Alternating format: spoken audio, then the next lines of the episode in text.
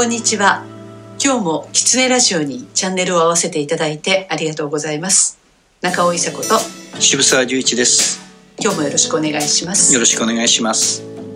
先週のミャンマーの続きなんですがえーと、ちょっと気になることがいくつかありましたのであの今週もちょっと続いてお話を伺いたいんですけど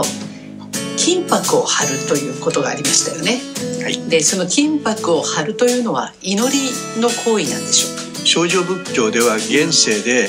どれだけお供物を例えばお坊さんに白髪のお坊さんたちに差し上げたりとかお寺に自分の持ってるものを寄進すると次に生まれた来世が徳が積まれてそれによって幸せな人生が送れると思ってるんですね。でまさにね自分の持ち物をなくしていくという行為なのかもしれないんですよ。でその祈りということで言うと、その恩さんにじゃあ最後体が動かなくなったら人生のそれこそこれからの最良の日はどういう一日を過ごすんですか？って言ったらね、恩さんは即座にね、はい、瞑想三昧って言った。へえそうなんですね。一日座禅を組んで瞑想をしていたいと、それが自分の人生の最大のもの、でそこでもね祈りっていうこと日本人の祈りってなんか願い事をしたりとか、自分の思いをこうギューッとこうどっかに集中させることが祈りなんですが、瞑想って逆ですよね。全部解き放す、でその宇宙の時間宇宙の空間の中に自分の肉体も自分の思いも全部解き放していくという行為。でそこで得る心の安泰っていうのが恩さんには一番の幸せ。初めてねあ自分はどういう幸せを求めてこれから生きていくんだってことをねミャンマーはものすごい教えてくれたんですよ、中尾さんは何が幸せですか？まだわからないですけどあの私の場合はやっぱり誰かの役に立つことなんですよね。あの人があってこそかな。であのまあ人じゃなくても何かの役に立つ。それが生きてる意味かなという気はするんですけどね渋沢さんはよく祈りっておっしゃいましたよね、うん、私がもう出会った頃から祈りっていう言葉をよく使ってらっしゃったんですけどその頃はもう全くピンとこなかったですだからやっぱり若い時の祈りという言葉は宗教もよくわからないし宗教って必要なのかとかそんなこと考えちゃうのでで何のためにあるのかなとか稼いだお金をそのまま金箔に変えて仏舎糸に貼ることが幸せだというところまではなかなか行きつけないですけどあの、うん、風の盆の時にお米がね、うん、ちょうどそう実る時に、あの大風が吹きませんようにという祈りはものすごいわかります。だからそれが対象があってあのそれに向かって祈るということはすごく分かりやすいんだけどその自分の中で祈るだとかあの瞑想するだとかまあ、瞑想はさっきおっしゃったその剥がしていくことっていうのはとっても分かりやすいです。祈ることによって心の安寧ができて、うん、そして心に余裕が生まれると、うん、その自分の持ってるものを固執しなくてよくなるかもしれないですね。で今私たちはよくあの断捨離とかいう言葉を祝います。であのそれは結局本当の心のゆとりができたこれだけものが豊富でこれだけいろいろなことが刺激が多い中でその全てのものを解き放すことによって全く違う安寧を得られなおかつそれが地球環境にもとってもやっぱりいいことなんだということを人々が気づき始めた。はいでそれは不思議だなというふうに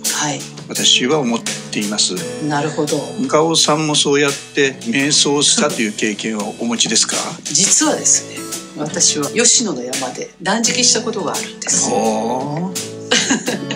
あの意外だと思うんですがたまたまあの宗教学者の先生から紹介されてで行ったんです断食っていうのはダイエットのためではないんです違うんですよ。あのやっぱりお寺さんの断食なのでそもそもの目的は3日間なんですけど3日間食べなくても生きていけるという自信を持つための断食なるほど。なるほど、うん、で大体その何かあの、まあ、事故とかね、えー、災害だとかが起こった時に一番パニックになるのは食べられないことなんですよね、うん、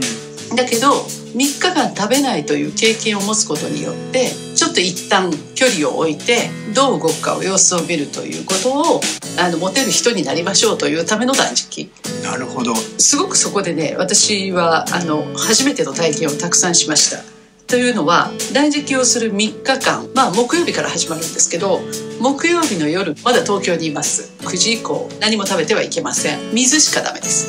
金曜日の夜7時にえー、吉野の山に集合します。だからその一日都会で過ごさねばならない何も食べずにっていうところから始まるんですね。なるほど。もう食べることだけがほとんど私の楽しみなので、何にもお金を使えない食べられないということが初めてだったんでもうあのここにいちゃダメだと思って早く山に行っちゃえと思って、朝一でもう行っちゃうんですよね。でそこに着くとまずその、まあ、そこのお水とそれからあったかいのが欲しい人は柿の葉茶が用意されていてもうどっちかしか飲んじゃいけない、まあ、夜7時に集まりました。本来ならば夕食の時間ですが3日間のスケジュールをお話しされます。1回目の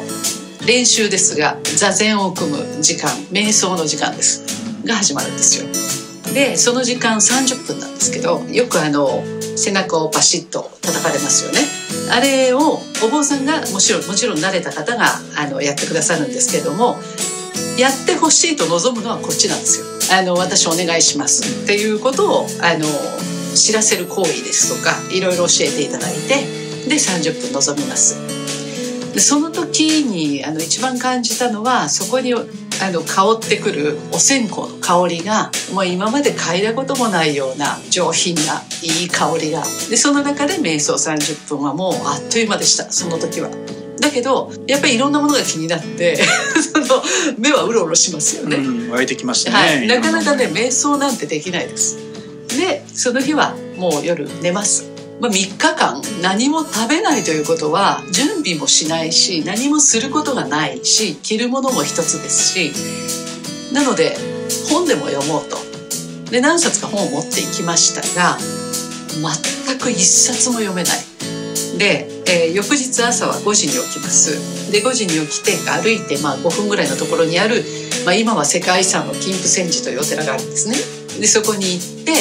えー、お経を読みます。でそれは般若心経を読むんですが、まあ、その頃はまだ元気です。でお腹もその頃は空いてます。で朝ごはんの時間だなと思う。んですが食べられないと思うと余計に辛くなってお経を読んで声出して大丈夫かなぐらいに思うんですけどお腹が空っぽになった時の声を出すことの行為の気持ちよさっていうのをその時また初めて知るわけですよ。声出す方が気持ちいい。なるほど。はい。でそれが響く。体にお腹に響くんですよね。でなんだこれはっていうことにまた一つ発見があり戻りますとまた、えー、瞑想が始まります。30分瞑想して30分休憩してをずっと1日繰り返すので1日で1718回ありますかね。もうその繰り返しだけなんです。でその30分の休憩の間にもうねどんどん眠くなるんですよ。で30分寝て30分起きて瞑想して30分寝て30分起きてってやってるうちにだんだんねなくなっていくんです自分の中のそのいろんな余計なものが。まだ見えてるんだけどでもう相手が気にならなくなるんですよ、うん、